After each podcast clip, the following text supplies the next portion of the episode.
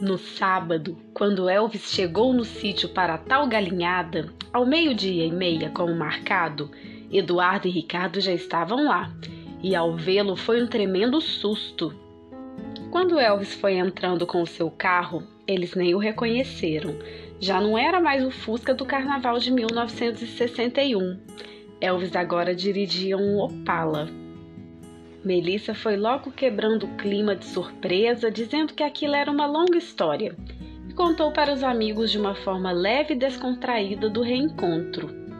A narrativa de Melissa foi tão boa que nem pareceu que não houve nenhuma tensão. Naquela tarde, Elvis conseguiu se aproximar um pouco mais de Alice, que lhe serviu chá e biscoitos, assim como servia para suas bonecas, eles também brincaram de fazer comidinha e de dançar balé. Alfredo ficou enciumado, mas se controlou. Ele sabia que ninguém poderia tirar o vínculo estabelecido com Alice. Alfredo era muito seguro e generoso. Melissa não saía do lado de Alfredo e o casal não tirava o olho de Alice. Melissa, em seu íntimo, também temia sentir-se ou demonstrar-se mexida com a presença de Elvis em sua vida novamente. E sempre que pensava sobre isso, ela tentava distrair sua mente, metaforicamente colocando remendos de curativos em suas feridas e desejos. A partir daquela data, naquele ano, Elvis foi mensalmente aos sábados ver Alice sempre dentro do acordado com Melissa e Alfredo e sob a supervisão dos dois. Sim, supervisão dos dois juntos. Alfredo era bom, mas não era bobo não, e nem tão seguro a ponto de deixar Melissa sozinha com Elvis.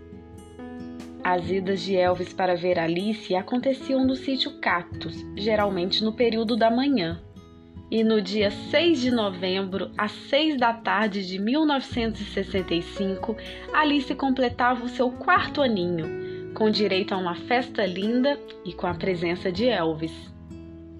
Melissa esperava que a esposa de Elvis, Ana Maria, aparecesse ao menos no aniversário, e quando a festa já estava acabando, ela se dirigiu discretamente a Elvis e perguntou o motivo de sua esposa não ir ao aniversário, já que fora convidada.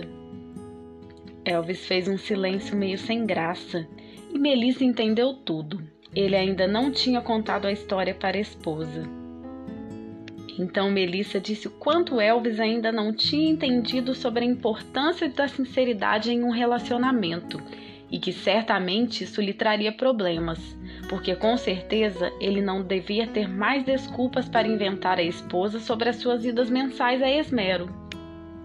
Melissa encerrou o assunto dizendo num ar de deboche e desdém que ainda bem que aquilo não era problema seu.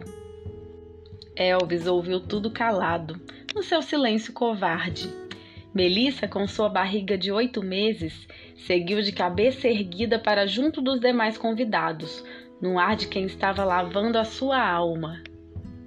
Nesta época, tudo estava prosperando para a família de Melissa e Alfredo, que conseguiram um público significativo no bar onde apresentavam, compraram uma caminhonete maior e arrendaram as terras vizinhas do sítio Cactus, aumentando-o bastante.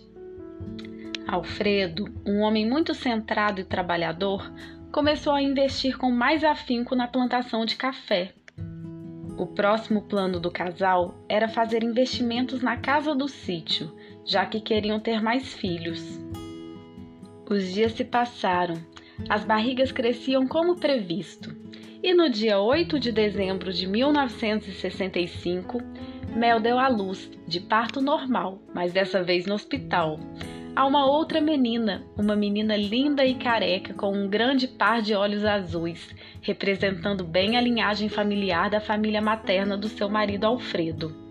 A menina recebeu o nome de Helena, em homenagem à sua falecida irmã. E a história continua na terceira temporada.